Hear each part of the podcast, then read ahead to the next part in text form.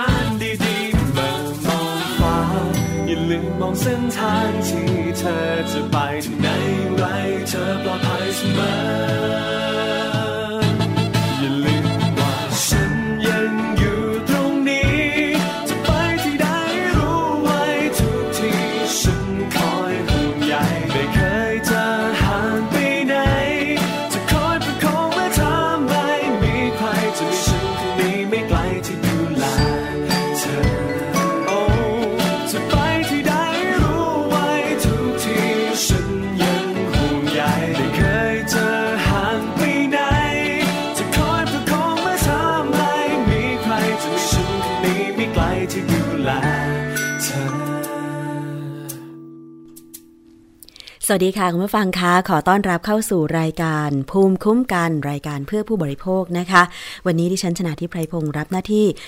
ดำเนินรายการเป็นเพื่อนคุณอีกเช่นเคยค่ะมาพร้อมกับความห่วงใยนะคะขับรถดีๆค่ะคุณผู้ฟังเพราะว่าในช่วงของการเดินทางเทศกาลสงกรานต์ทุกปีนะคะก็จะมีภาพข่าวอุบัติเหตุทั้งอุบัติเหตุรถยนต์ส่วนบุคคลแล้วก็รถโดยสารสาธารณะนะคะเพราะฉะนั้นเรามาช่วยกันนะคะแสดงน้ำใจเวลาขับขี่บนท้องถนนขับรถดีๆแล้วก็ปฏิบัติตามกฎจราจรค่ะแต่ไม่ว่าจะเกิดอุบัติเหตุหรือไม่ก็ตามเนี่ยนะคะแต่ว่าผู้บริโภคอย่างเราๆก็ต้องรู้จักระมัดระวังตัวกันไว้ก่อนใช่ไหมคะโดยเฉพาะท่านที่ต้องเดินทางโดยรถโดยสารสาธารณะค่ะคือบางทีอุบัติเหตุเนี่ยมันอาจจะเกินความคาดหมายนะคะก็คือไม่ไม่มีใครอยากให้เกิดแหละแต่ถ้าเกิดแล้วเกิดขึ้นกับรถโดยสารสาธารณะแล้วเนี่ยนะคะจะมีวิธีที่จะเอาตัวรอดหรือว่าวิธีในการที่จะชดเชยอย่างไรนะคะซึ่งตรงนี้ก็มีประเด็นที่น่าสนใจก่อนที่จะเลือกรถโดยสารหรือว่าเลือกแล้วเนี่ยโอ้โหอาจจะมีปัญหาเกิดขึ้นนะคะซึ่งตรงนี้ค่ะก็จะมีข้อคิดข้อเตือนใจนะคะสำหรับผู้ที่เป็นผู้โดยสารรถสาธารณะเนี่ยนะคะว่าจะเลือกรถโดยสารอย่างไรซึ่งก็มีคำแนะนำเดี๋ยวอีกสักครู่หนึ่งนะคะมาฟังจากทางด้านของคนที่ทำงานรณรงค์รถโดยสารปลอดภัยเนี่ยนะคะซึ่งตรงนี้ค่ะคุณผู้ฟังนอกจากจะเลือกรถโดยสารดีๆแล้วแต่ว่าถ้าเกิดปัญหาขึ้นมาอย่างเช่นรถโดยสารทิ้งผู้โดยสารกลางทางจากที่ซื้อตั๋วไว้สถานีปลายทางเป็นอีกที่หนึ่งแต่ปรากฏว่าให้ผู้โดยสารลงกลางทางเนี่ยจะทำอย่างไรล่าสุดนี้ค่ะมีการแชร์กันทาง Facebook นะคะจากเพจของคุณที่ใช้ชื่อว่าตัวแสบเธอคนนี้เนี่ยได้ไปโดยสารขออนุญาตเลยละกันเพราะว่าตามข่าวออกมาแล้วก็คือ คุณเจ้าของเพจตัวแสบเนี่ยนะคะบอกว่าคืออะไรคะคุณขายตั๋วให้เราบอกไปแม่สอดเอาเรามาลงสี่แยกวังเจ้าตากให้เปลี่ยนรถทำมาหากินกับพวกเรานี้จุดๆๆตั้งแต่รอรถละออก ยี่สิบสองนาฬิกาสิบห้านาทีรถมารับ ยี่สิบสามนาฬิกาบริษัทอื่นมีรถเสริมเหมือนกันเขาไม่ทำกันแบบนี้นะแล้วมีเก็บค่าวางของใบใหญ่สองร้อยเอ่อใบใหญ่สองร้อยใบเล็กหนึ่งร้อยคิดดูขึ้นรถคันแรกเขาเก็บแล้วมาคันที่สองเขาก็เก็บอีกเพราะเขาไม่ได้อะไรเพราะว่าตีรถเปล่าเข้าแม่สอดนะคะเช้าก็ต้องมากรุงเทพนะคะแล้วก็ถือโอกาสให้เราติดรถไปแม่สอดคุณคิดได้อย่างไรว่าไม่กล้าขับรถขึ้นเขาขึ้นดอยแล้วมาขับรถทำไมจริงๆแล้วคุณทำแบบนี้ไม่ได้ไม่ถูกต้องไม่ยุติธรรมกับรถที่กำลังเข้าแม่สอดกับผู้โดยสารฉันใช้บริการบริษัทคุณมาหลายปีไว้ใจโดยไม่ยอมซื้อตั๋วบริษัทอื่นไม่คิดว่าเป็นจริงหลอกลวงคิดว่าผู้โดยสารบนรถมีแต่กะเหรี่ยงพม่าเลยทำแบบนี้หรือถ้าไม่มีคนพวกนี้รถมาแม่สอดคนขึ้นน้อยเหนื่อยใจอารมณ์เสียแต่เช้าอันนี้คือข้อความของเจ้าของเพจตัวแสบนะคะที่ได้ไปซื้อตั๋วรถทัวร์ของบริษัทเชิดชัยทัวร์นะคะเลขข้างรถ เก้าหนึ่งสาม สาม ตั๋วรถเนี่ยหมายเลขนะคะเชิดชัยทัวร์ อี หนึ่งเก้าศูนย์ศูนย์สาม สามห้าสามเก้า นะคะขึ้นจากหมอชิดสองปลายทางแม่สอดนะคะแล้วก็มีการระบุเลขที่เดินทาง เก้าห้าหก สาม เบาะที่นั่ง สามสิบสอง ด้วยนะคะราคาสามร้อยเจ็ดสิบสามบาทแต่ถูกทิ้งไว้กลางทางเออจะทำอย่างไรดีตอนนี้เรามีสายของคุณคงศักดิ์ชื่นไกลลาศค่ะโครงการรถโดยสารปลอดภัยมูลนิธิเพื่อผู้บริโภคอยู่ในสายกับเราแล้วนะคะสวัสดีค่ะคุณคงศักดิ์ค่ะสวัสดีครับคุณน้ำครับค่ะวันนี้เชิญมาพูดคุยกันอีกครั้งเพราะว่าก่อนจะเดินทางในช่วงเทศกาลสงกรานต์บางคนจองตั๋วรถทัวร์ไว้แล้วนะคะบางคนยังไม่ได้จองเพราะว่า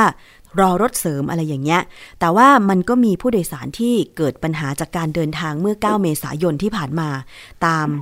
ข่าวที่ดิฉันบอกคุณผู้ฟังไปเมื่อสักครู่นี้นะคะถ้าเป็นแบบนี้คุณคงศักดิ์คะถูกทิ้งไว้กลางทางซื้อตั๋วมาแล้วไว้ใจบริษัทนี้บริษัทเดียวไม่ไปซื้อตั๋วบริษัทอื่นเลยจะทำอย่างไรดีจริงๆกรณีแบบนี้เนี่ยก็ไม่ได้เกิดเป็นครั้งแรกนะครับที่ผ่านมาถ้าเราไปตามข่าวเนี่ยเราก็จะพบว่ามีกรณีทิ้งผู้โดยสารอยู่ค่อนข้างเยอะเลยทีเดียวนะครับในหลายๆเหตุการณ์ก็ถ้าในตามหลักกฎหมายเนี่ยจริงๆเขาก็อาจจะต้องมีการถูกโทษปรับนะครับไม่เกิน ห้าพันบาทนะครับกรณีที่เอ่อถ้าในถ้าในเนื้อหาตามกฎหมายเนี่ย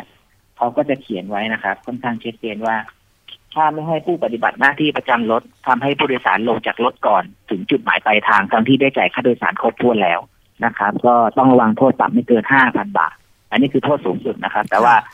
ถ้าเราติดตามข่าวโดยทั่วไปบางครั้งก็อาจจะปรับไม่ถึง ห้าพัน ก็ได้นะครับอันนี้ก็แล้วแต่กรณีครับผมค่ะคืออันนี้แต่ว่าผู้โดยสารก็ต้องไปร้องเรียนก่อนใช่ไหมคะแล้วก็ถ้าพิสูจน์ได้ว่ารถโดยสารนั้นทิ้งผู้โดยสารกลางทางจริงอันเนี้ยก็ทางกรมการขนส่งถึงจะลงโทษกับผู้ประกอบการใช่ไหมคะผมคิดว่าในยุคสมัยใหม่เนี่ยทางกรมการขนส่งทางบกเองเนี่ยก็เรียกว่าเฝ้าระวังปัญหาออนไลน์อยู่นะครับซึ่งซึ่งในหลายๆเคสเนี่ยไม่ต้องรอให้มีผู้เสียหายไปร้องเรียนครับถ้าปรากฏขึ้นข้อความทางเพจ Facebook แล้วเนี่ยว่ามีปัญหาที่เกิดจากการให้บริการรถโดยสารสาธารณะเนี่ยกรมการขนส่งทางบกก็สามารถดำเนินการเปรียบเทียบปรับเรียกผู้ประกอบการเรียกคนขับรถเนี่ยมาสอบข้อเท็จจริงแล้วก็ถ้ามีความผิดจริงก็มีโทษปรับได้อยู่แล้วครับอืมค่ะอย่าไม่ต้องรอนะคะใช่แต่ว่าผมก็คิดว่าช่องทางออนไลน์เนี่ยในทุกวันนี้อาจจะเป็นประโยชน์ค่อนข้างมากสำหรับผู้บริโภคที่มีปัญหานะครับอันนี้นี่นี่ก็ต้องก็ต้องบอกว่าอาจจะเป็นช่องทางนึงที่ทำสักที่ให้อาจจะมีส่วนทำให้เกิดการเฝ้าระวังรถโดยสารที่ไม่ออกที่ไม่ปลอดภัยที่เอาเปรียบผู้บริโภคได้ด้วยอืมสำหรับกรณีเพจของคุณตัวแสบที่เอ่อแชร์นะคะทั้งภาพของตั๋วโดยสารแล้วก็ภาพถ่ายของผู้โดยสารที่ถูกทิ้งไว้กลางทางคือไม่ใช่เธอคนเดียวนะน่าจะเป็นทั้งคันรถก็คือว่าจากที่เธอโพสต์เนี่ยบอกว่าคุณจะมาบอกได้ยังไงว่าคุณคล้ายๆว่าไม่ชำนาญเส้นทาง คือไม่กล้าขับรถขึ้นเขาขึ้นดอยเพราะว่าอำเภอแม่สอดจังหวัดตากเนี่ยทางมันก็แบบชันใช่ไหมคะแล้วก็ขึ้นเขาขึ้นดอยอย่างเงี้ยคือมันมันจะเป็นไปได้เหรอคะที่คนขับรถโดยสารประจำทางบอกว่าไม่กล้าขับรถขึ้นเขาแล้วก็ต้องทิ้งแล้วก็ให้รถคันอื่นขับต่อไปอย่างเงี้ยค่ะก็กรณีนี้อาจจะต้องดูข้อเท็จจริงครับว่าพนักงานขับรถโดยสารคันนั้นเนี่ยเพิ่งจะมาขับไหมนะครับอาจจะเพิ่งจะมาขับเป็นเที่ยวแรกหรือเปล่านี้เราก็ไม่ทราบนะครับเพราะว่าเรายังไม่มีข้อเท็จจริงในส่วนตรงนี้แต่โดยทางปกติแล้วเนี่ยเอ่อก็ไม่มีก็อาจจะเรียกว่าพนักงานขับรถโดยสารเนี่ยไม่มีสิทธิ์ที่จะมาปฏิเสธแบบนั้นนะครับแล้วก็ปล่อยให้ผู้โดยสารต้องรับชะตากรรมหรือว่าไปขึ้นรถคันต่อไปนะครับเพราะว่าเป็นหน้าที่ที่เรียกว่าได้รับมอบหมายมาโดยชอบอยู่แล้วครับผมค่ะอืมใช่เพราะผู้โดยสารเขาโพสต์นะคะว่าแล้วมาขับรถทำไมถ้าคุณขับขึ้นดอยไม่ได้อะไรอย่างเงี้ยนะคะใช่ใช่ค่ะอันนี้มันมันต้องเป็นการที่บริษัทผู้ประกอบการเนี่ยจะต้องคัดเลือกตัวคนขับรถที่มีความชำนาญใช่ไหมคะไม่ใช่หน้าที่กงการอะไรที่ผู้โดยสารจะต้องมารับผิดชอบว่าหุ้ยขับต่อไม่ได้คุณลงแล้วกันเดี๋ยวให้รถคันอื่นมารับต่ออะไรอย่างเงี้ยเพราะว่า บริษัทนี้เนี่ยตามตั๋วเนี่ยบอกว่าจะออกรถเวลา ยี่สิบสองนาฬิกาสิบห้านาที แต่สุดท้ายก็คือมารับช้ากว่าเวลาที่บอกในตั๋วก็คือมารับ ยี่สิบสามนาฬิกามันก็ช้าไปเกือบชั่วโมงแล้วเนาะอันนี้คือถ้ามารับช้าแบบเนี้ยแล้วก็ประกอบกับทิ้งผู้โดยสารแบบเนี้ยก็คือมีความผิดสองกระทงแล้วมั้ยคะอ่าใช่ครับจริงๆเนี่ยอย่างที่ผมยังได้ทราบเมื่อสักครู่เนี่ยครับว่าเอ่อเมื่อเกิดเหตุแล้วเนี่ยเอ่ออาจจะส่วนใหญ่ก็จะปรับพนักงานขับรถใช่มั้ยครับแต่จริงๆแล้วเนี่ยถ้าเราดูสังเกตจากคำสั่งคสชที่ สิบห้าทับหกสิบ เมื่อเมื่อเกือบสองปีที่ผ่านมาเนี่ยเขาก็มีเขาเรียกว่ามีกรอบเขาเรียกว่าการกรอบปฏิบัติให้กับตัวผู้ประกอบการด้วยนะครับซึ่งในหลายเคสเนี่ยเวลาเกิดเหตุลักษณะแบบนี้เนี่ยการลงโทษปรับเปรียบเทียบปรับเนี่ยไม่ได้ปรับแค่พนักงานขับรถนะครับผู้ประกอบการเองเนี่ยก็ต้องโดนด้วยซึ่งในกรณีนี้เนี่ยบริษัทเชิดชัยเนี่ยเราก็เห็นว่ามีเขาเรียกว่ามีพฤติกรรมมีพฤติการที่ที่ที่ที่ส่อไปถึงการเขาเรียกว่าการบริหารจัดการที่ไม่ดีพอนะครับทำให้เกิดปัญหาแบบนี้ขึ้นมาเนี่ยแล้วก็สร้างความเสียหายให้กับตัวผู้บริโภคถึงแม้ว่าจะไม่ได้ประสบอุบัติเหตุมีเกิดความรุนแรงเสียหายก็ตามแต่ว่าอันนี้ก็ต้องถือว่าเป็นเป็นเป็นเป็นข้อผิดพลาดซึ่งซึ่งคิดว่าบริษัทเชิดชัยเนี่ยอาจจะต้องได้รับการพิจารณาการลงโทษในส่วนตรงนี้ด้วยอืมค่ะซึ่งไม่ต้องร้องเรียนใช่ไหมถ้าขนส่งมาเห็นโพสต์นี้ขนส่งก็สามารถจัดการ ทั้งตัวคนขับและบริษัทผู้ประกอบการใช่ไหมคือผมคิดว่ารอติดตามตอนนี้อาจจะถ้าหากว่าเรารอติดตามข่าวอีกสักวันสองวันเนี่ยก็อาจจะเห็นข่าวอยู่ครับว่ากรณีแบบนี้เนี่ยได้มีการเชิญผู้ประกอบการกับพนักงานขับรถเนี่ยได้เข้าไปให้ข้อเท็จจริงไหมซึ่งซึ่งจากที่เราติดตามข่าวจากทางกรมการขนส่งทางบกมาช่วงหลังนี้เราก็คิดว่าค่อนข้างไวอยู่นะครับค่ะใช่ดิฉันก็ก็เห็นด้วยนะคะเพราะว่าบางทีเป็นข่าวอย่างเช่นกรณีที่รถตู้ขับย้อนสอนขึ้นทางด่วนนะคะอันนี้กรมการขนส่งทางบกเมื่อ เอ่อเห็นข่าวแบบนี้ก็สามารถเข้าไปจัดการโดยเรียกตัวคนขับเข้าไปสอบปากคำเมื่อมีการยอมรับว่าขับสวนทางจริงก็ลงโทษตามกฎหมายปรับหรืออะไรก็ว่ากันไปอบรมการขับอะไรอย่างเงี้ยนะคะใช่ครับแต่ผมว่าเอ่อมันยังมีอีกหลายเคสนะครับที่ไม่ได้เป็นข่าวซึ่งซึ่งซึ่งในส่วนตรงนี้อาจจะเป็นปัญหาหนึ่งที่คิดว่าเอ่อสิทธิผู้บริโภคเนี่ยยังเข้าไม่ถึงทุกๆคนนะครับอาจจะได้รับการแก้ไขเฉพาะที่เป็นข่าวเท่านั้นถ้าเราลองไปดูคนกลุ่มย่อยๆเนี่ยเราก็จะพบว่ามีการคิดค่าโดยสารเกินก็มีนะครับกรณีรถตู้วิ่งจากกรุงเทพมาลพบุรีอะไรเงี้ยว่าจะเข้าหมอชิดเนี่ยก็มีการคิดค่าโดยสารเกินไปแต่ว่าพอเป็นการบ่นออนไลน์เป็นการบ่นให้กับคนด้วยกันเองแล้วมันก็ไม่ได้มีการมีเพจอะไรที่สามารถเป็นแหล่งที่คนก็เข้าไปบ่นหรือไประบายได้เนี่ยก็อาจจะทำให้ไม่สามารถที่ถูกได้รับการแก้ไขได้ทันทีเหมือนกันอืมค่ะจริงๆแล้วมันมีการแชร์กันเยอะนะคะเกี่ยวกับปัญหารถโดยสารอย่างเช่น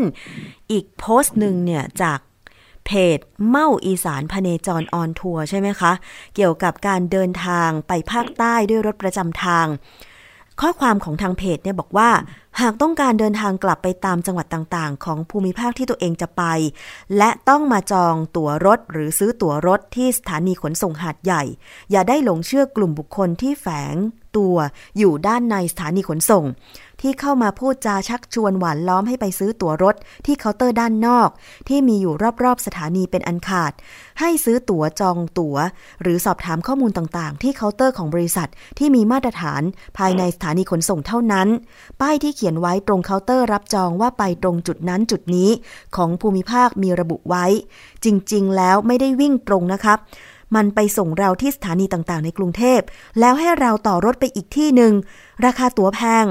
รถก็เก่าไม่มีมาตรฐานเหม็นกลิ่นห้องน้ำคนขับคนเดียวซื้อตั๋วไปภาคอีสานภาคเหนือภาคตะวันออกทุกคนนั่งคันเดียวกันหมดและมีอีกหลายอย่างที่ไม่ชอบมาพากลทำเป็นขบวนการครับอย่าไปหลงเชื่อโอ้อันนี้ก็เป็นอีกปัญหาหนึ่งนะตามสถานีขนส่งในต่างจังหวัดอันนี้เราจะดำเนินการยังไงได้บ้างคุณคงศักดิ์ก็อันนี้ก็เป็นอีกเรื่องนึงที่มันเกิดขึ้นมานานมากแล้วก็ยังมีอยู่ทุกวันนี้นะครับในทุกๆที่เลยแล้วก็ถ้าเราเคยได้ยินข่าวเมื่อก่อนเนี่ยรอบสถานีขนส่งหาดใหญ่อะไรเงี้ยก็มีการเคยมีการไปอาจจะเรียกว่าตำรวจก็ลงไปดูมาแล้วรอบหนึ่งก็เคยเจอปัญหาแบบนี้นะครับซึ่งแต่พอแบบพอพอพอพอซาไปก็กลับมาใหม่ซึ่งกรณีแบบนี้จะเกิดขึ้นบ่อยก็ในช่วงเทศกาลซึ่งซึ่งมีคนใช้บริการรถจำนวนมากนะครับเมื่อก่อนเนี่ยสถานีขนส่งหมอชิดเนี่ยเราเห็นเลยนะครับว่ามีการพาผู้โดยสารเดินออกไปขึ้นรถด้านนอกใช่นะครับแล้วทุกวันนี้ผมก็ยังคิดว่าอาจจะยังมีอยู่นะครับแต่ว่าก็อาจจะเป็นปัญหาหนึ่งที่ทางสถานีขนส่งก็ต้องช่วยกันดูแลแต่ปัญหาหลักก็คือตัวผู้บริโภคเองเนี่ยก็อาจจะไม่ได้คิดว่าตัวเองต้องเตรียมตัวล่วงหน้านะครับเพราะฉะนั้นเนี่ยพอเวลาช่วงที่มีคนใช้รถจำนวนมากเนี่ยแล้วเราเข้าไปซื้อตั๋วเนี่ยก็มักจะถูกหลอกล่อจากกลุ่มบุคคลที่ไม่ประสงค์ดีก็อาจจะนำพาไปสู่การไปขึ้นรถผีรถเถื่อน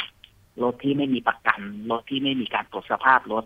หรืออย่างที่คุณน้ำบอกเมื่อสักครู่คือคนขับรถขับคนเดียวอะไรต่างๆเหล่านี้ก็เป็นปัจจัยที่นำไปสู่ความรุนแรงหรือความสูญเสียที่เกิดขึ้นในอนาคตต่อไปได้ซึ่งมีหลายเคสที่เราพบเจอมาก็มาจากส่วนตรงนี้เช่นเดียวกันซึ่งซึ่งตรงนี้คิดว่าเป็นปัญหาหนึ่งที่พี่ๆทุกๆฝ่ายก็อาจจะต้องช่วยกันทั้งตัวหน่วยงานเองก็อาจจะต้องรัดกุมมากกว่านี้เพราะว่าในรอบสถานีขนส่งในพื้นที่ต่างจังหวัดเนี่ยจะไม่ใช่อยู่ในความรับผิดชอบของบริษัทขนส่งจำกัดจะไม่อยู่ในความรับผิดชอบของกรมการขนส่งทางบกนะครับส่วนใหญ่จะอยู่ในความรับผิดชอบของ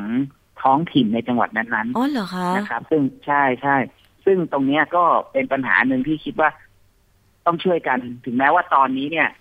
จะมีการรวมศูนย์ก็คือในจะมีการจัดคล้ายๆกับเป็นสถานีในแต่ละจังหวัดซึ่งรวมทั้งรถตู้รถทัวร์อยู่แล้วก็แล้วแต่แต่ผมคิดว่าปัญหาตรงนี้ยังแก้ไขได้ไม่ถูกจุดเพียงพอครับเพราะงั้นอาจจะต้องช่วยกันรวมทั้งตัวผู้บริโภคเองเนี่ยก็ต้องรู้ว่าเราควรจะต้องไปซื้อตั๋วตรงไหนนะครับเราไม่ควรจะต้องไปเชื่อใครแล้วรถที่เราขึ้นเนี่ยไม่ควรจะเป็นรถผีรถเถื่อนหรือว่ารถที่วิ่งมารับเสริมโดยโดยโดยโดยเราเห็นเลยว่าอันนี้เป็นรถเถื่อนแน่นอนแบบนี้ก็ไม่ควรจะไปสนับสนุนนะค่ะถ้าเป็นแบบนี้สมมุติว่าเอ๊ะก็ไม่ทราบข้อมูลว่าจริงๆแล้วเนี่ยเอ่อบางทีสถานีขนส่งในต่างจังหวัดหน่วยงานที่ดูแลคือหน่วยงานท้องถิ่นอย่างเช่นเทศบาลหรืออบต.อบจ.อย่างนี้ใช่ไหมคะแต่ประชาชนไม่ทราบก็คิดว่าเอ๊ะทำไมขนส่งไม่ดูแลไม่ปราบปรามทัวร์ผีหรือว่าทัวร์เถื่อนอะไรพวกนี้ซึ่งเมื่อทราบว่าเป็นหน่วยงานท้องถิ่นดูแลอันนี้เราจะแจ้งใครได้บ้างแจ้งตำรวจในพื้นที่ได้ไหมหรือว่าหรือว่าจะเป็นเทศบาลอะไรอย่างเงี้ยจริงๆในแต่ละสถานีเขาก็จะมีเขาเรียกว่าเป็นจุดที่คอยรับเรื่องร้องเรียนอยู่แล้วครับค่ะคือคือเราก็สามารถเข้าไปขอคำปรึกษาหรือว่าไปแจ้งเรื่องในศูนย์ที่เขามีอยู่ได้เลยนะครับแต่ว่าผมอาจจะไม่แน่ใจว่าในใน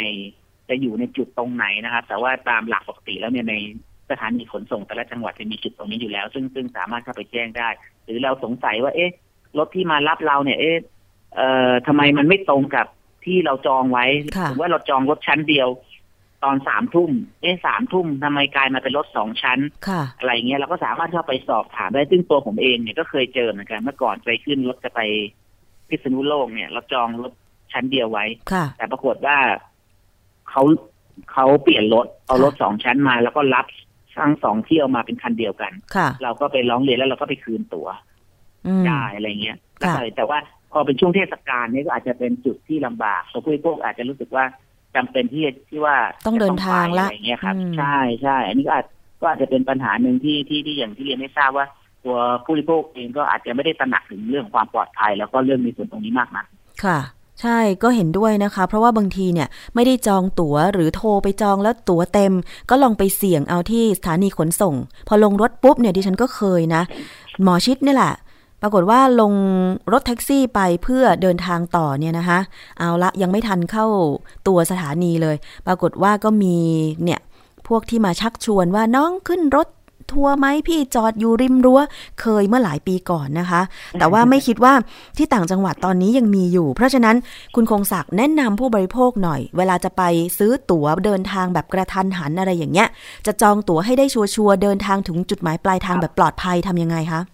ณตอนนี้เนี่ยเชื่อว่าไปคงซื้อตั๋วล่วงหน้าคงไม่มีแล้วนะครับแต่ว่าถ้าเราแบบว่าตั๋วเราไม่มีจริงแล้วเราจะต้องเดินทางแล้วแหละก็ให้รีบไปที่สถานีขนส่งไวหน่อยนะครับแล้วก็ลองดูว่ารถสายไหนที่เราเองจะต้องเดินทางไปอย่างไรแล้วเวลาเราซื้อตั๋วเนี่ยก็อาจจะต้องดูระบุให้ชัดนะครับว่ารถที่เราจะขึ้นเนี่ยเป็นรถเขาเรียกเป็นรถเสริมหรือเปล่านะครับเราต้องถามเลยว่ารถคันที่เราขึ้นเนี่ยเป็นรถประเภทไหนชั้นเดียวหรือสองชั้นเพื่อให้เราสามารถตัดสินใจได้นะครับถ้าหากว่าเราเลือกได้เราก็อยากเชียร์ให้เลือกรถชั้นเดียวแต่ถ้าเราไม่สามารถเลือกรถสองชั้นเลือกเลือกว่าเราจะไม่ขึ้นรถสองชั้นได้เช่นมันมีแต่รถสองชั้นเนี่ยก็ก็ก็ก็อาจจะต้องมีมีสตินิดหน่อยนะครับมีสติค่อนข้างเยอะทีเดียวแล้วก็อาจจะต้องเอ่อขึ้นรถก็ต้องคาดเข็มขัดนิรภัยตลอดเวลาที่สำคัญเนี่ยเราควรจะต้องจดจำข้อมูลได้ว่ารถคันที่เราขึ้นเนี่ยเป็นรถเลขทะเบียนอะไรนะครับอันนี้ถือเป็นส่วนสำคัญมากเพราะว่าถ้าเวลาเกิดอะไรขึ้นมาที่เป็นเป็นเป็นเป็นเหตุสุดวิสัยไม่ว่าจะเป็นอะไรก็แล้วแต่เนี่ยเราจะได้มีข้อมูลตรงนี้แล้วที่สำคัญก็ต้องเก็บตั๋วไว้ด้วยนะครับค่ะเก็บตั๋วเนี่ยสำคัญมากถ่ายรูปไว้ก็ได้นะคะใช่ครับก็ต้องมีหลักฐานแต่ว่าเราเองก็อาจจะต้องเราระมัดระวังนิดนึงเพราะว่าเอ่อกรณีรถที่วิ่งเข้ามาเสริมเนี่ยเราจะไม่ทราบเลยว่ารถคันนั้นเนี่ยผ่านการตรวจสภาพหรือเปล่าหรือเป็นยังไงบ้างเพราะฉะนั้นเนี่ยให้ระลึกไว้เสมอว่าถ้าเขาต้องพาเราไปขึ้นรถนอกสถานีขนส่งนะครับตรงนี้ให้เฝ้าระวังเป็นกรณีพิเศษว่าจะเป็นทัวร์ผีทัวร์เถื่อนหรือรถเสริมที่ไม่ผ่านมาตรฐานหรือเปล่าใช่เพราะว่ารถทุกคันต้องเข้าไปรับผู้โดยสารในสถานีต้องจอดในซองของสถานีโดยสารเลยนะคะใช่ใช่ครับใช่ครับแต่ถ้าไปพาเราไปรับนอกสถานีให้เฝ้าระวังเป็นพิเศษได้เลยว่าอาจจะเป็นรถที่ที่เป็นรถเสริมที่ไม่ชอบด้วยกฎหมายเพราะงั้นเนี่ยให้จำเลขหนึ่งห้าแปดสี่ไว้ให้ชัดเจนนะครับเพราะถ้าหากว่ามีอะไรที่ไม่ชอบมาพากลหรืออะไรนี้ให้รีบกดหนึ่งห้าแปดสี่โดยทันทีค่ะอ่ะอันนี้ก็คือคำแนะนำก่อนที่จะขึ้นรถโดยสารนะคะระมัดระวังตัวคือความแตกต่างของรถทัวร์โดยสารวิ่งประจำทางกับรถทัวร์เถื่อนเนี่ยมันคืออะไรคะทำไมเราจะต้องขึ้นรถที่เป็นรถวิ่งโดยสารประจำทางและมันถูกต้องอ่าอันนี้ก็เป็นประเด็นที่ที่ดีครับความแตกต่างระหว่างรถโดยสารประจำทางกับรถโดยสารไม่ประจำทางที่รับเสริมเนี่ยก็คือว่าแน่นอนว่าถ้าเป็นรถโดยสารประจำทางเนี่ยก็จะเป็นรถที่ผ่านการตรวจสภาพรถมีประกันภัยตามกฎหมายวิ่งตามเส้นทางปกติที่เขาวิ่งอยู่แล้วเพราะฉะนั้นเนี่ยอ่าก็อาจจะมีความชินกับเส้นทางตรงนี้แล้วใช่ไหมครับแต่ถ้าเป็นรถเสริมเนี่ยก็คือรถที่เขาก็ไปจ้างมาเพิ่มเพราะงั้นหนึ่งเราไม่รู้เลยว่ารถคันนั้นเนี่ยมีสภาพรถเป็นอย่างไรคนขับมีความพร้อมหรือไม่นะครับคนขับอาจจะเป็นคนขับอีกพื้นที่นึงแต่ต้องมาวิ่งเส้นทางนึงซึ่งแน่นอนความไม่ชินเส้นทางเขาก็ไม่รู้ว่าเส้นทางไหนอาจจะมีต้องใช้ความระวัดระมัดระวังเป็นกรณีพิเศษนะครับก็อาจจะนำพาไปสู่อุบัติเหตุหรือว่าความไม่ปลอดภัยที่เกิดขึ้นได้นะครับและอีกอันนึงที่สำคัญจริงๆเลยก็คือว่าถ้าเราขึ้นรถโดยสารประจำทางเนี่ยเวลาเราเกิดความไม่ปลอดภัยหรือเกิดอุบัติเหตุขึ้นมาเนี่ยแน่นอนจะมีคนรับผิดชอบอยู่แล้วแต่ถ้าเป็นรถเสริมเนี่ยความรับผิดชอบอาจจะไม่มีแล้วก็บางครั้งเราอาจจะต้องเก็บตัวฟรีหรือว่ากว่าจะเรียกร้องค่าเสียหายอะไรได้ต่างๆเนี่ยก็ต้องใช้เวลาค่อนข้างนานอืมนะคะคุณผู้ฟังผู้บริโภคทุกท่านก็ต้องตระหนักไว้ตรงนี้นะคะซึ่งจริงๆแล้วเนี่ยหน่วยงานอย่างบขส.หรือผู้ประกอบการรถสาธารณะเองเขาก็พยายามที่จะหารถมาให้เพียงพอในช่วงเทศกาลสงกรานต์ใช่ไหมคะแต่บางทีเนี่ยความต้องการผู้โดยสารมันอาจจะมีมาก จนทำให้ผู้ประกอบการอาจจะละเลยมาตรการที่จะต้องเข้มงวดในการประกอบการไปเช่นเลือกตัวคนขับเอ๊ะเลือกไม่ได้นะคะและจะต้องเพิ่มเที่ยววิ่งอันเนี้ยคือไม่อยากให้เพิ่มเที่ยววิ่งด้วยการที่ไปหาพนักงานขับรถที่ไม่ชินเส้นทางหรือใครก็ได้อะไรอย่างเงี้ยใช่ไหมคะคุณคงศักดิ์ครับคือเราต้องให้ความเป็นธรรมกับผู้ประกอบการรถโดยสารด้วยนะครับจริงๆแล้วเนี่ยเขาก็เขาก็ไม่ได้อยากให้เกิดอะไรรุนแรงนะครับแต่ว่าบางครั้งเนี่ยความต้องการของผู้บริโภคก็มีมากกว่าจำนวนรถที่มีบวกกับการเดินทางในช่วงเทศกาลเนี่ยรถติดเพราะฉะนั้นเวลาอาจจะคลาดเคลื่อนนะครับเพราะงั้นการแล้วการที่เขาจะต้องไปหา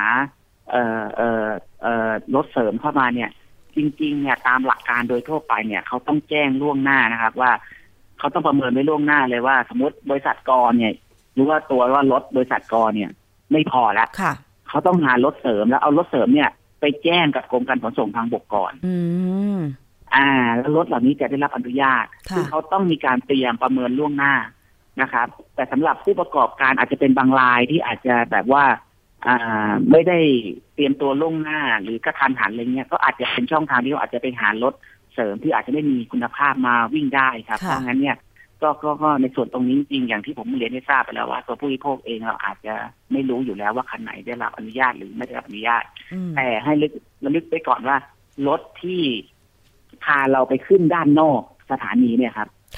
อันนี้อาจจะต้องถือไว้ก่อนนะให้เฝ้าระวังเป็นกรณีพิเศษแต่ว่าโดยเนื้อหาอื่นๆก็อาจจะต้องเรียนให้ทราบไปแล้วว่าก็ต้องระมัดระวังในเรื่องอื่นๆด้วยครับค่ะก็สงกรานต์นี้นะคะเดินทางปลอดภัยทุกท่านนะคะผู้ประกอบการรถโดยสารก็ดูแลผู้โดยสารของท่านให้ดีก็แล้วกันนะคะวันนี้ขอบคุณค่ะอยากให้สายนิดนึงก็ขึ้นรถโดยสารต้องคาดเข็มขัดตลอดเวลาด้วยนะครับแล้วก็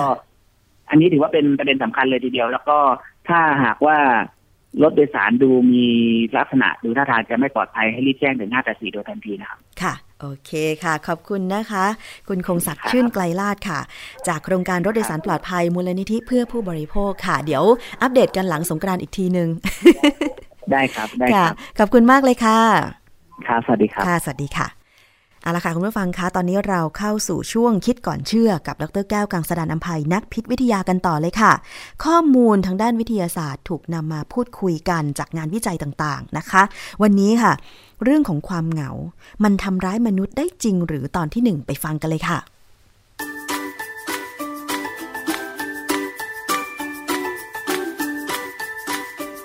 ค่ะช่วงคิดก่อนเชื่อ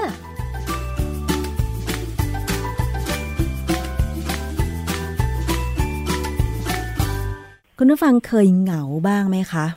คือบางคนเนี่ยอาจจะเคยเหงาแต่บางคนอาจจะบอกว่าอุ๊ยมีเพื่อนเยอะไม่เหงาหรอกแต่จริงๆแล้วเนี่ยความเหงามันทำร้ายมนุษย์ได้จริงหรือวันนี้เรามาคุยกันนะคะอาจารย์แก้วคะความเหงามันทำร้ายมนุษย์ได้จริงเหรอคะจริงไม่จริงก็ผมจำได้ว่าสักประมาณเดือนสองเดือนที่แล้วเนี่ยนะมันมีอยู่อาทิตย์นึงมีคนกระโดดตึกตายสามคนก็ศึกษาบ้างนะหรือว่าเป็นคนธรรมดาเนี่ยแต่ว่าคนพวกนี้ส่วนใหญ่เนี่ยจะมีที่เขาเป็นนักข่าวทำข่าวเนี่ยบอกว่ามีประวัติว่าเกิดอาการเก็บกดคือเรากำลังจะพูดถึงความเหงาเนี่ยทำให้เกิดเก็บกดเลยนะเพราะมันมีงานวิจัยมีอะไรที่น่าสนใจแล้วผมว่าตอนนี้คนไทยโดยเฉพาะช่วงหลังยี่สิบสี่มีนาเนี่ยก็มีอาการรู้สึกแปลกๆนะกับชีวิตว่ามันอะไรของมันก็ไม่รู้มันจะไปทางไหนก็ไม่รู้แล้วพอเป็นอย่างนี้เข้าเนี่ยคนเราจะรู้สึกว่าบางทีมันมันมันคิดมากไปคิดไปคิดมามันก็เหงาได้ทั้งทั้งที่ความเวลาเราบอกว่าเหงาเนี่ยไม่ได้หมายความว่าต้องอยู่คนเดียวนะบางทีเราอยู่กับคนตั้งเยอะแยะเลยเช่นอยู่บนรถไฟฟ้าอย่างเงี้ยแต่รู้สึกเหงามันเหงามันไม่ไม่รู้ไม่เห็นมีใครสนใจเราเราก็ไม่จะไปสนใจใครด้วยทุกคนคอหักหมดเลยนั่งกดมือถือกันหมดเลย แล้วก็ยืนดูเอ๊ะมันทำมันเป็นอะไรของมันนะสมัยก่อนเนี่ยสมัยสมัยผมยังไม่แก่นะยังยังหนุ่มๆอยู่อะเวลาเราขึ้นรถเมล์เนี่ยถ้ามันไม่แน่นเกินไปแล้วเป็นช่วงว่างๆเนี่ยนะบางทีก็ยังยิ้มยังคุยกับกระเป๋าคุยกับอะไรได้เลยคนคนนี้บ้างเดี๋ยวนี้บนรถไฟฟ้าเนี่ยทุกคนต่อให้เข้ามาด้วยกันนะก็ต่างคนต่างก็คุยกันมือถือค่ะไม่มีใครคุยกับคนที่มาด้วยกันค่ะเห็นคนเดินมาสี่ห้าคนต่างคนต่างเอามือถือไว้ที่หูแล้วก็คุยต่างคนต่างคุยแล้วมันมาด้วยกันทำไมอ่ะนะอยู่ในโลกของตัวเอง คือคือพฤติกรรมชีวิตของคนปัจจุบันเนี่ยมันทำให้เราบางคนบางทีรู้สึกว่าเออมันเหงาเหมือนกันนะแต่ว่าแต่ผมไม่เป็นคนเหงานะผมเป็นคนชินกับการอยู่คนเดียวและดูจากคนอื่นเลยไม่ค่อยรู้สึกเหงาความเหงาเพราะอะไรอาจารย์เหงาเพราะว่าเราขาดเพื่อนเหงาเพราะว่าเราไม่ได้อยู่ในสังคมหรือแม้แต่บางคนไปเรียนไปทำงานก็รู้สึกโดดเดี่ยวอย่างเงี้ยค่ะอาจารย์เออความเหงาเนี่ยมันของฝรั่งเนี่ยเขาเขาก็มองว่าความเหงาเนี่ยมันมันหมายความว่ามันขาดเพื่อนขาดเพื่อนค่ะหรือบางทีก็โดดเดี่ยวในสังคมซึ่งซึ่งไอ้พวกนี้จะมีผลต่อสุขภาพคือสำหรับผมเนี่ยผมเป็นคนที่ไม่รู้ผมฝึกตัวเองมาบ้างว่าผมต้องอ่านหนังสือต้องทำวิชาการเพราะฉะนั้นบางวันเนี่ยผมก็แทบจะไม่ได้คุยกับใครเลยตอนสมัยทำงานที่สถาบันโภชนาการเนี่ยบางวันเด็กเขาเจอผมก็ถามอ้าวอาจารย์ไปหายไปไหนมาไปต่างประเทศมาเหรอผมไม่ได้ไปไหนเลยอยู่ในห้องทำงานนี่แหละตรวจวิทยานิพนธ์บ้างเตรียมสอนบ้างคือผมไปถึงก็จะเช้าหกโมงครึ่งก็ไปสอนหนังสือก็อยู่เดินจากห้องทำงานไปห้องสอนก็เดินกลับจากห้องสอนกลับไปที่ห้องทำงานบางทีก็ฝากเด็กไปซื้ออาหารเราก็เลยไม่ได้ไปเจอใครจะหาว่าผมเหงาไหมผมไม่เหงาเพราะผมมีของมีงานทำคนที่จะเหงาคือคนที่ไม่มีอะไรทำคืออย่างตอนนี้ผมเกษียณมาแล้วเนี่ยหกปีแล้วเนี่ยผมก็ไม่เคยรู้สึกเหงาเพราะผมมีอะไรทำของผมทำนู่นทำนี่เขียนหนังสือเอ่อไปขี่จักรยานไปตีแบดไปเดินชมรบชมไม้เจอเด็กเจออะไรเขาคุยผมผมไม่เหงาอ่ะนะทีนี้ที่อเมริกาอเมริกาเนี่ยมีมหาวิทยาลัย University of Michigan ซึ่งเป็นมหาวิทยาลัยใหญ่นะเขามีเขาทำ National Poll on Healthy Aging คือคือทำทำแบบสำรวจอย่างนี้เหรอคะสำรวจแบบสำรวจคนสูงอายุห้าสิบถึงอายุห้าสิบถึงแปดสิบปีเนี่ยเกี่ยวกับพฤติกรรมที่ดีต่อสุขภาพประสบการณ์ความรู้สึกที่เกี่ยวข้องกับมิตรภาพและความโดดเดี่ยวทางสังคมคือก็ถามคนก็ค่อนข้างเยอะนะที่เขาทำเนี่ยแล้วก็มีรายงานออกมารายงานของเขานี่เป็นเรื่องเอ่อ loneliness and health ก็คือความเหงากับสุขภาพค่ะเพราะลงมาน่าน่าน่าน่าน่าสนใจนะเขาบอกหนึ่งในสามของผู้ตอบแบบสอบถามคือคนอเมริกันเนี่ยซึ่งอันนี้แบบสอบถามนี่เขาผ่านในปีสองพันสิบแปดครับปีที่แล้วเนี่ยร้อยละสามสิบสี่คือประมาณหนึ่งในสามเนี่ยขาดเพื่อนคู่คิดคือ companionship ไม่มีไม่มีคนอยู่อยู่ด้วยกันเลยนะในร้อยละสามสิบสี่เนี่ยมันมีเอ่อคือร้อยหนึ่งสามสิบสี่คนขาดเพื่อนคู่คิดแต่ว่าหนึ่งร้อยคนเนี่ยยี่สิบหกคนเป็นบางเวลาค่ะแต่มีหนึ่งร้อยคนเนี่ยมีแปดคนที่เป็นประจำคือแปดคนจากหนึ่งร้อยคนเนี่ยเหงาแบบไม่มีไม่รู้สึกไม่รู้รู้สึกว่าไม่มีใครสนใจไม่มีใครคุยด้วยไม่มีอะไรเนี่ยแปดคนแล้วทีนี้ในร้อยคนเนี่ยก็บอกว่ายี่สิบเจ็ดคนประมาณร้อยละยี่สิบเจ็ดเนี่ยบอกว่ารู้สึกว่าแปลกแยกจากคนอื่นไอ้คำว่าแปลกแยกจากคนอื่นเนี่ยความจริงผมก็เป็นนะผมก็รู้สึกเหมือนกันว่าเราแปลกแยกจากคนอื่นเหมือนกันแต่ก็ไม่ได้รู้สึกว่ามันเป็นเรื่องเลวร้ายผมมีความรู้สึกว่าผมเป็นอย่างเงี้ยผมไม่ทำให้ความเดือดร้อนให้ใครผมก็อยู่ได้ผมก็อยู่ของผมไปเรื่อยๆก็ทำใครอยากให้ทำอะไรก็ทำให้ถ้าใครไม่อยากทำอะไรให้ทำอะไรก็ไม่ทำให้ก็เท่านั้นเองหลายครั้งเนี่ยขณะที่ทำงานอย่างเงี้ยเขามีประชุมประชุมกันเนี่ยบางทีเขาประชุมนอกสถานที่เนี่ยเขาชอบบอกว่าก่อนจะประชุมเนี่ยต้องมีการละลายพฤติกรรมค่ะผมทุกคนบอกว่าถ้าต้องมีการละลายพฤติกรรมเนี่ยผมไม่ไปประชุมด้วยเพราะผมไม่คิดว่าพฤติกรรมผมไม่ดี ผมก็ทำงานอ่ะทำงานขยันทำงานของผมไปตามเรื่องตามราวเพราะว่าถ้าไม่ทำงานเนี่ยผมจะมีความรู้สึกว่าผมไร้ประโยชน์แล้วจะมาละลายพฤติกรรมที่ผมอยากทำงานเนี่ยผมไม่เข้าใจว่าการการละลายพฤติกรรมเนี่ยมันมันละลายกันละลายให้ทุกคนเหมือนกันหมดเหรอละลายให้ทุกคนมีความขี้เกียจเหมือนกันหมดเหรอไม่ใช่อ่ะอันนี้ผมผมไม่เห็นด้วยนะกับการประชุมต่างๆที่บอกว่าจะต้องมาละลายพฤติกรรมให้ผู้ใหญ่ทำตัวเหมือนเด็กเคยสังเกตนะที่เขาให้ผู้ใหญ่มาเล่นเกมอะไรกับวัยรุ่นหรือแกหนุ่มสาวแล้วก็เล่นทำตัวเหมือนเด็กแบบผมว่ามัน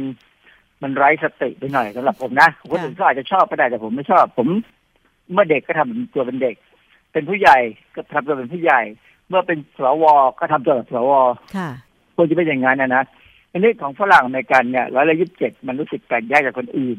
ร้อยละยี่สิบสองเป็นบางครั้งแต่ร้อยละห้าเนี่ยเป็นประจำก็ไม่รู้ว่าผมผมก็ไม่ไม่รู้ว่าไอ้การรู้สึกแปลกแยกจากคนอื่นเนี่ยฝรั่งเขากังวลมากไหมนะแต่ผมไม่กังวลนะ อันนั้นก็คือผลสำรวจที่เขาไปสำรวจคนอเมริกันบางส่วนใช่ไหมคะแต่เห็นบอกว่าจริงๆแล้วมันมีข้อมูลเกี่ยวกับเรื่องของชาวอเมริกันที่บอกว่าอายุเกินสี่สิบห้าปีเนี่ยเหงามากกว่าหนึ่งในสามเหรอคะอาจารย์อันนี้มันเป็นผลการสำรวจของที่ไหนนะคะอันนี้มันมีองค์กรหนึ่งชื่อ American Association of Retired Person คือคือมันเป็นสมาคมเกี่ยวกับการการกับกับคนคนที่เกษียณแล้วอ่ะนะ Retired Person คือคนที่เกษียณค่ะคือบางคนนี่ Retired ทั้งที่ไม่ได้แก่นะฝรั่งเนี่ยส่วนใหญ่เขา Retired ที่เขาเขาเกษียณที่ห้าสิบบ้างห้าสิบห้าบ้างค่ะนะคือคือที่เขาให้เกษียณอย่างนั้นเพราะว่าพอคนเกินห้าสิบไปแล้วเนี่ยห้าสิบห้าไปแล้วเนี่ยบางทีก็จะทำงานได้ช้าลงมันมันบางทีมันสุขภาพกายนะ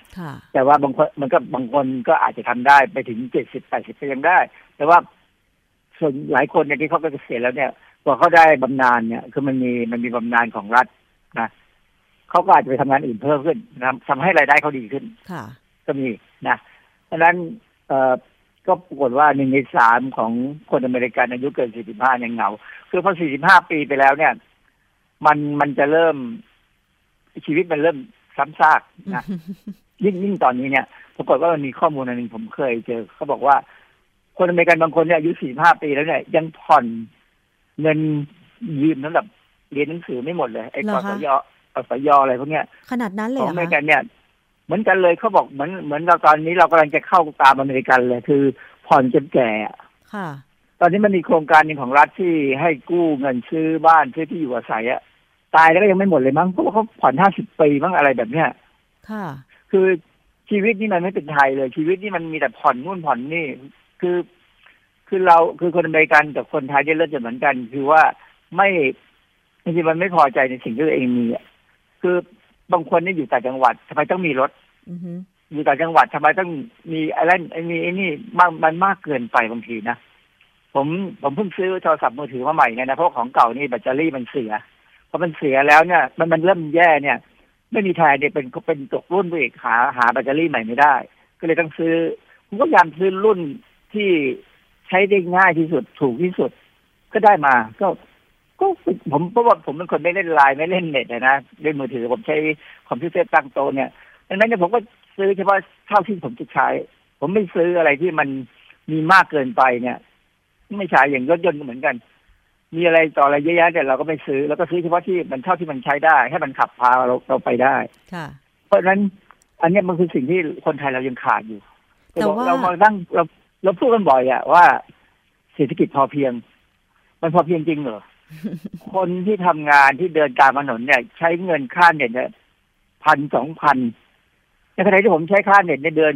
สมมุติท่านเน็ตที่ผมใช้ดูคอมพิวเตอร์ใช้ทำงานเนี่ยเดือนละหกร้อยกว่ากว่าแล้วมือมือถือผมไม่ใช้เน็ตเพราะนั้นผมก็มีเน็ตแค่เนี้ยแต่คนอื่นใช้เน็ตตั้ง สองพัน เงินเดือนก็ หนึ่งหมื่นสองพัน เองค่ะที่ผมว่ามันมันไม่พอเพียงนะ มันจริงๆเนี่ยคนเราเนี่ยควรจะเข้าใจว่าควรจะใช้อะไรโดยประมาณอย่าให้เป็นหนี้ชีวิตผมเนี่ยพยายามไม่เป็นหนี้ที่สุดใช่ไหมแต่ก่อนอื่นเนี่ยผมว่าเราเรามาดูกันว่า เอ เอ อาร์ พี เนี่ยมันคืออะไรคือเวลาเวลาถึงองค์กรพวกเนี้ยนะก่อนอื่นเนี่ยเราต้องเข้าไปดูมันก่อนว่ามันเป็นองค์กรที่ทำงานแบบไหนทำมีอะไรคือคือบางองค์กรเนี่ยอเมริกาองค์กรเป็นหมื่นหมื่นเนี่ยเป็นแสนที่ซ้ำมั้งบางองค์กรเนี่ยมันหลอกลวงก็มีบางองค์กรก็ดีแต่พูดแต่บางองค์กรก็ทำงานนะอย่าง เอ เอ อาร์ พี เนี่ยเขาเขาเป็นองค์กรที่มีวิกิพีเดียเนี่ยบอกเลยว่าเป็นองค์กรที่มีวัตถุประสงค์ในการจับตาดูการฉ้อโกงโอ้โหเหมือนกับองค์กรปราบคอร์รัปชันบ้านเราเลยนะค่ะแต่ว่าองค์กรบ้านเราเนี่ยปราบคอร์รัปชันยังไงคอร์รัปชันก็ยังเห็นอยู่เหมือนเดิมเลยแย่ลงกว่าเดิมก็มีเพราะว่าต่างประเทศองค์กรที่เขาจัดลำดับความใสใสบริสุทธิ์ของประเทศเนี่ยปรากฏว่าเราเนี่ยต่ำลงไปเรื่อยๆนะเพราะแสดงว่าองค์กรที่มีทำงานไม่ได้ผลยังไงหรือทำงานได้ผลแต่การตอบสนองไม่มีไม่ดีก็ได้นะอย่างของอเมริกาเนี่ยองค์กรนี้เขาจับตาดูการฉ้อโกงแต่ว่าเขามุ่งเน้นไปที่ว่าเป็นการดูแลผู้สูงอายุนะทีนี้ไอ้องค์กรเนี่ยมันเป็นองค์กรที่จะแรกอ่านแล้วก็เอ๊ะประหลาดใจว่าอ๋อเขาเป็น profit organization คือเป็นองค์กรที่หวังผลกำไรเรามักจะบอลไปความรู้สึกว่าคนที่จะทำความดีนี่ต้องไม่หวังผลกำไรใช่ไหมซึ่งความจริงถ้าทำงั้นจะหาเงินที่ไหนมาใช้ องค์กรนี้เป็นองค์กรที่เป็นคนชนที่ก่อตั้งเนี่ยเป็นเป็นนักศึกษานักวิชาการศึกษาที่เกษียณแล้วแล้วก็อีกคนหนึ่งก็เป็นคนที่เป็นคนตั้งบริษัทประกันภัยค่ะคือองค์กรเนี่ยเขาเขามีสมาชิกที่ต้องจ่ายเงินนะชำระเงินแล้วเขาก็ขายประกันเนี่ยกับบริการอื่นๆให้กับสมาชิกซึ่งผมว่าดูมันก็มันก็ดีแต่อาจจะเป็นการขายประกันในลักษณะที่ว่าคือเวลาเกิดปัญหาขึ้นมาประกันก็ต้องจ่ายจริงๆไม่ไม่หลอกไม่เบี้ยวไม่อะไรนะบ้านเราเนี่ยบริษัทประกันนี่เบี้ยวเยอะพอสมควรนะบางทีเอเอเวลาไปทำประกันเนี่ยมันมีตัวหนังสือเล็กๆอยู่ข้างล่างอะเราไม่อ่านยังบอกว่าไม่ต้องตรวจสุขภาพแต่จริงๆแล้วเนี่ยตรงข้างล่างมันจะเขียนไว้ประมาณว่าแต่ถ้ามีโรคต้องบอกก่อนนะถ้าไม่บอกก็ถือว่าผิดกฎเกณฑ์คือเขาจะให้เราต้องเป็นคนบอกก่อนแล้วถ้าเราไม่บอกว่าเราเป็นนู่นเป็นนี่คือถ้าเราบอกเราบอกว่าเราเป็นนู่นเป็นนี่อยู่นะก่อนที่จะประกันเนี่ยบางทีเขาอาจจะเก็บเบี้ยประกันแพงขึ้นค่ะแต่ว่าถ้าเราไม่บอกเขาถือว่าอ่ะถ้ามีอะไรก็ต่ำลงแต่พอพอเราเป็นอะไรที่มาปั๊บเนี่ยเขาไปดูประวัติที่เรามีกับโรงพยาบาลเนี่ยก็รู้ว่าเราไม่สบายมาก่อนที่จะมีโรคอะไรบางอย่างก่อนที่จะมาประกันเนี่ยค่ะเขาก็ไม่จ่ายอะไรแบบนี้นะองค์กรนี้เขาดูแลค่อนข้างดีผมก็เลยคิดว่าน่าสนใจดีบ้านเราน่าจะมีองค์กรแบบนี้เหมือนกันตอนนี้ก่อนที่เราจะคุยเนี่ยผมนึกถึงเรื่องของคุณภาพชีวิตเนี่ยผมก็เลยไปค้นใน Google ว่าเมืองไทยเนี่ยเรามีใครทำรายงานเกี่ยวเกี่ยวกับคุณภาพชีวิตของคนไทยไหมปรากฏว่าเรามีองค์กรมีหน่วยงานหนึ่งชื่อคณะกรรมการอำนวยการงานพัฒนาคุณภาพชีวิตของประชาชนพชช.มีองค์กรแบบนี้ด้วยเหรอเราไม่รู้นะอาจจะสังกัดสำนักนายกมั้งเขาก็ทำรายงานคุณภาพชีวิตของคนไทยปีสองพันห้าร้อยหกสิบนะพิมพ์ออกมาแค่ ห้าพัน เล่มแล้วใครจะได้อ่านก็ไม่รู้ อาจจะส่งไปตามห้องสมุดก็เผยแพร่ผ่านเว็บไซต์ฮะอาจารย์อ่านี่โชคดีที่ว่าเขาเอามาผ่านเว็บไซต์ไงเราเลยเข้าไปดูเออมันมีที่น่าสนใจคือเขาสำรวจว่าจำนวนครัวเรือนที่ไม่ผ่านเกณฑ์รายได้เฉลี่ยนะครับว่าเป็นคนที่รายได้ต่ำกว่าต่ำกว่าเกณฑ์จะเป็นคือคือจนค่ะนะคือจนเนี่ยคือทั้งทั้งทั้งทั้งชาติเราเนี่ยประเทศเราเนี่ยมีครัวเรือนทั้งหมดประมาณ สิบสองจุดแปด ล้านครอบครัวนะ สิบสองจุดแปด ล้านครอบครัวไม่ผ่านเป็นแสนเองสิบสองล้านเนี่ยไม่ผ่านแสน สองหมื่นหกพัน กว่าครอบครัวครอบครัวเรือนคำนวณแล้วคือง่ายๆเมืองไทยเนี่ยมีคนที่จนอยู่ประมาณ ศูนย์จุดเก้าแปดเปอร์เซ็นต์ ครอบครัวนับเป็นครัวเรือนไม่ได้นับเป็นคนเลยนะแล้วในรายงานเนี่ยเขายังบอกอีกว่าเข้าไปสำรวจความสุขความสุขนี่ก็คงเอาเกณฑ์เป็นสิบนะบอกว่าเฉลี่ยคนไทยมีความสุข แปดจุดหนึ่งสาม ก็เฉลี่ยกันไปประมาณแตะเกินแตะหมดเลยมีความสุขยิ้มเย็นกันละลื่นเลยนะคือผมก็ไม่รู้เหมือนกันว่าเขาไปสำรวจใครบ้างนะคือคือถามผมผมก็เขาบอกผมผมมีความสุขนะผมเป็นข้าราชการเกษียณผมก็มีความสุขของผมแหละแต่ว่าถ้าไปถามแท็กซี่นะผมขึ้นแท็กซี่สิบคันเนี่ยหน้าบูดหมดเลยอ่ะคือคือไม่ใช่หน้าบูดกับผมนะเวลาพูดถึงความสุขพูดถึงชีวิตกับปัจจุบันตอนนี้เขาเขาบอกเขาแย่มากแล้วคนบอกคนเนี่ยตกงานมาทำงานขับแท็กซี่เยอะมากรองผู้จัดการธนาคารเป็นแถวเลยที่เจอเนี่ยเพราะนั้นถ้าถามว่าคนไทยมีความสุขไหมมันก็คงเป็นบางคนนะ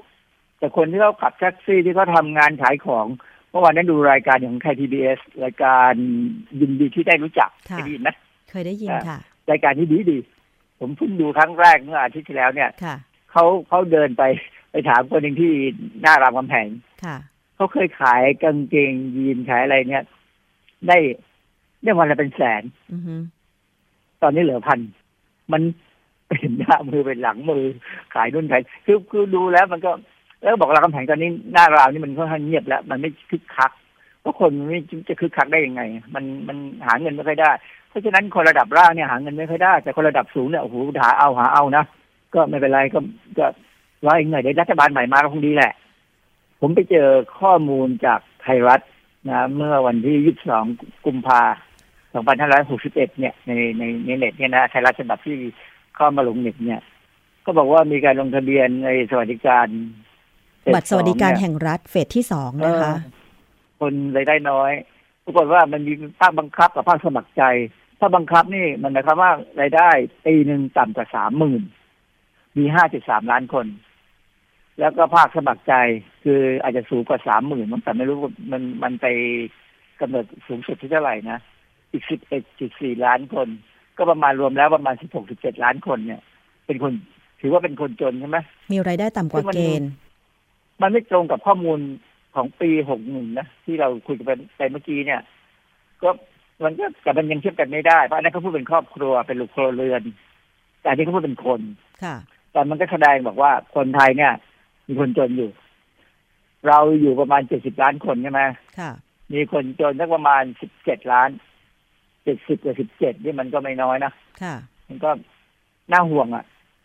แล้วที่สำคัญคือเอ่ออันนี้คงรวมคนสูงอายุเข้าไปแล้วที่บอกว่าเรากำลังเข้าสู่ภาวะกลายเป็นประเทศอะไรนะที่มีผู้สังคมผู้สูงอายุเออสังคมสวซึ่งหมายความว่าพอมีคนที่เป็นสูงวัยเยอะและเด็กเกิดน้อยลงเราจะมีปัญหาในอนาคตอย่างที่ญี่ปุ่นเขากำลังกังวลแล้วเขาก็พยายามแก้ปัญหานะผมว่าญี่ปุ่นเนี่ยเขาเขาแก้ปัญหามาก่อนเราประมาณสิบกว่าปีแล้วเรายังเราเราผมไม่รู้เหมือนว่าแก้ตรงไหนก็ไม่รู้ซึ่งจริงแล้วเนี่ยความเหงาความรู้สึกโดดเดี่ยวมันสัมพันธ์มันเกี่ยวข้องกับสภาพเศรษฐกิจเมื่อเรายากจนเมื่อเราไม่มีเงินในการใช้ชีวิตเมื่อเราไม่มีงานทำอันนี้มันก็ทำให้แบบเรารู้สึกว่าโดดเดี่ยวสุดท้ายคือเหงาจนกระทั่งเฉาตายไปเลยหรือเปล่าอาจารย์เดี๋ยวผมจะเล่าอะไรให้ฟังตอนสุดท้ายว่าเหงาจนเฉาตายมัน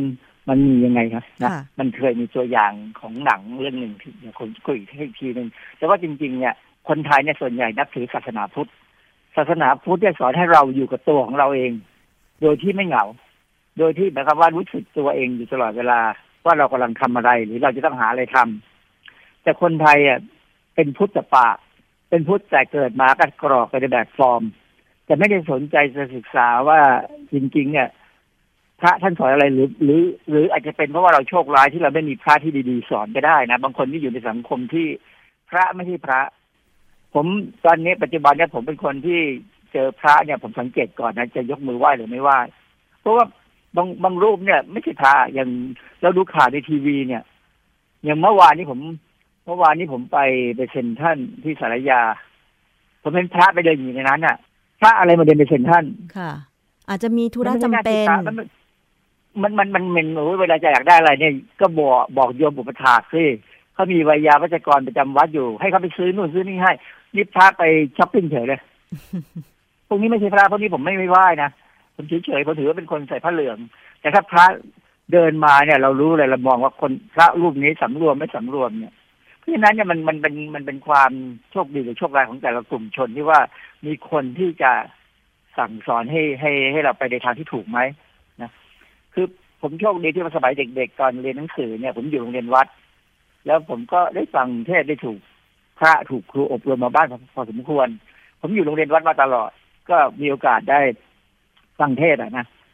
ก็เข้าหูซ้ายก็บางทีบางอย่างก็ซึมเข้าสมองบ้างไม่ถึงกับทะลุหูขวาหมดหรอกนะเพราะนั้นเรื่องเรื่องอย่างเนี้ยบอกว่าเราน่าจะปรับปรุงให้มีการสอนโดยพระเนี่ยอย่างพระพยอมเนี่ยสอนเนี่ยก็สอนดีแต่ตอนนี้ท่านก็ดูท่านเหนื่อยไปแล้วนะไม่ไม่ค่อยได้สอนอะไรเท่าไหร่ละจริงๆแล้วมันมีข่าวเรื่องของการฆ่าตัวตายอะไรอย่างเงี้ยเกิดขึ้นบ่อยๆเห็นบอกว่าสถิติการฆ่าตัวตายของคนไทยเนี่ยก็มีอัตราการฆ่าตัวตายสูงที่สุดในอาเซียนเหรอคะอาจารย์คือผมงงกับตัวเลขที่มาตามเว็บไซต์นะอย่างเช่นผมก็ไปในเว็บไซต์ของ Workpoint เมื่อเอ่อ Workpoint ปีสองพันสิบแปดเนี่ยเขามีเขารับมาหนึ่งก็บอกคนไทยฆ่าตัวสำเร็จชั่วโมงละหกคนโอ้โหสำเร็จชั่วโมงละหกคนนี่มันมันมันน่ากลัวมากนะพอไปดูในกระปุกเนี่ยกระปุกบอกว่าคนไทยฆ่าตัวตายชั่วโมงละสองคนนะแต่ว่าสองคนนี่ไม่ได้ไม่ได้บอกว่าสำเร็จหรือไม่สำเร็จนะแล้วก็อีกเว็บหนึ่งก็คือฆ่าตัวตายตกเดือนละสามร้อยสี่สิบรายนะครับว่าวันนึงสิบกว่าคนนะอันนี้เป็นอันนี้เป็นข้อมูลจากไทยรัฐนะเอ่อไทยรัฐยี่สิบเอ็ดกุมภาพันธ์สองพันหกสิบสองนี่เองสองพันห้าร้อยหกสิบสองซึ่งเมื่อเดือนที่แล้วนี่เองคือน่ากลัวนะตายตายมากกว่าวันละสิบคนเนี่ยจากปัญหาซึมเศร้าค่ะคือซึมเศร้าเนี่ยจริงๆในความเป็นจริงมันมันมันเข้ากับความเหงานะประเทศไทยอยู่อันดับที่ยี่สิบแปดของที่มีอัตราฆ่าตัวตายสิบหกคนต่อ หนึ่งแสน คนค่ะคือแสนคนเนี่ยฆ่าตัวตายสิบหกคนมันมันทนไม่ไหวแล้วมันมองเห็นว่าอยู่โลกนี้อยู่โลกนี้ไม่มีความสุขต้องไปอยู่ในโลกหน้ามันก็น่ากลัวนะค่ะน่ากลัวว่าคือถ้ามันใกล้ตัวเราเข้ามาเรื่อยๆเนี่ยเราก็จะทำยังไงดี เหงาโดดเดี่ยวพยายามอย่าทำให้ตัวเราเหงาต้องต้องมีเพื่อนไม่รู้จะคุยอะไรคือคนบางคนนี่ไม่ต้องคุยกับใครบางทีบางวันเนี่ยผมแทบจะไม่คุยกับใครเลยนะยกเว้นคุยกับครอบครัวนะแต่ผมก็มีความความรู้สึกว่าเออบางทีผมดูคุยกับทีวีแล้วเราดูทีวีปั๊บเนี่ยเราก็มีความก็เรียกว่าปฏิสัมพันธ์กับทีวีทันทีเลยเช่นถ้าข่าวออกมาแล้วมีคนที่เราไม่ชอบใจพูดอะไรมาเราก็ด่ากลับคือไม่ได้ด่ากลับมาเถียงกลับคือบางทีอย่างบางคนเนี่ยออกทีวีมาเขาบอกว่าคนไทยดีอย่างนั้นอย่างนี้ดีตรงไหนว่าเราเวลาเราขึ้นแท็กซี่เราไปตามสถานที่ต่างๆเนี่ยหรือไปตลาดเนี่ยคนไม่มีความสุขอ่ะแต่ทำไมคนที่ออกทีวีเขาบอกว่ามีความสุขอ่ะ ผมก็อัดกลับกับทีวีนั่นแหละ คือจะบอกว่าคนที่ต่อรอต่อเถียงกับทีวีเนี่ยโอกาสเหงาน้อยแล้วก็โอกาสที่อัลไซเมอร์ก็ต่ำผมก็เลยพยายามไปอย่างนั้นมั้งแต่ผมก็ถูกคนข้างๆบอกว่าอย่าพูดมากเลยมันไม่ได้ยินหรอกแต่คนได้ยินคือเขา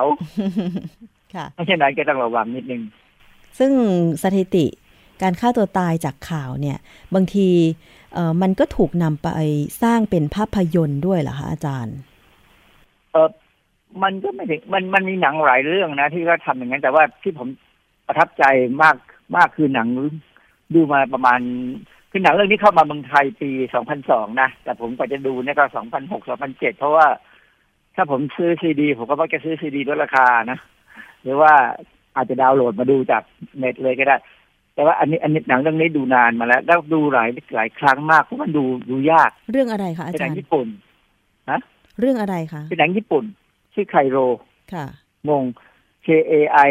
R O หรือถ้าเป็นภาษาอังกฤษชื่อ Pulse P U L S E Pulse แต่ถ้าภาษาไทยเนี่ยชื่อผีอินเทอร์เน็ตคือผมผมงงว่าเอ๊ะอินเทอร์เน็ตมันมีผีได้ยังไงอ่ะคือสรุปแล้วเนี่ยปรากฏว่าตัวหนังเนี่ยดูสัก สามถึงสี่ รอบนะถึงจะพอเข้าใจว่ามันมีคนที่มันเหงาเนี่ยแล้วมันก็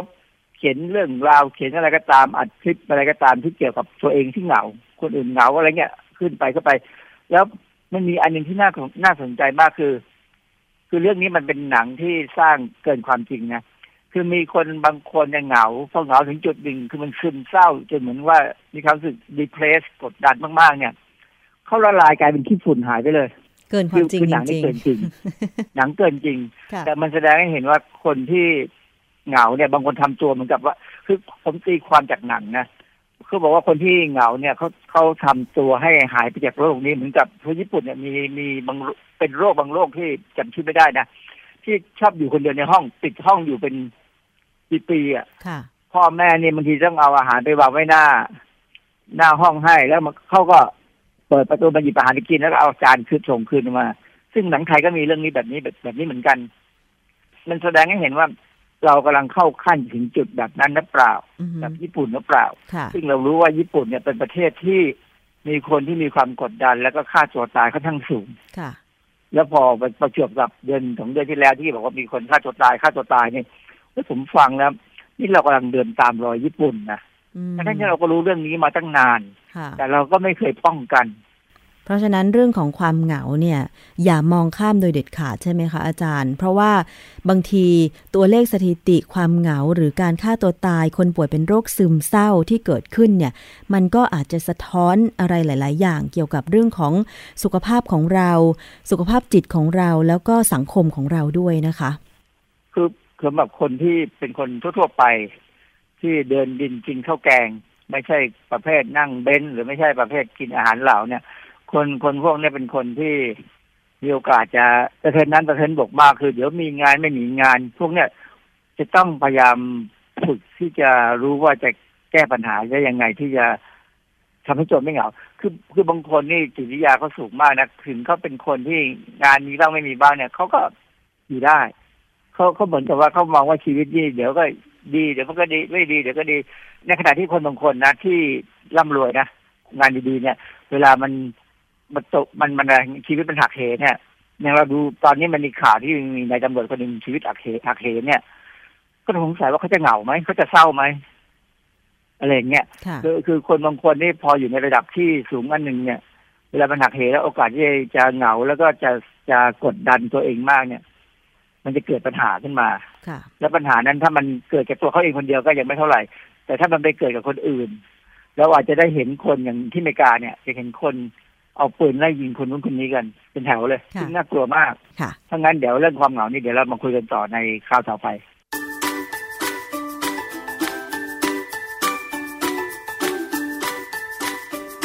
่อไปช่วงคิดก่อนเชื่อ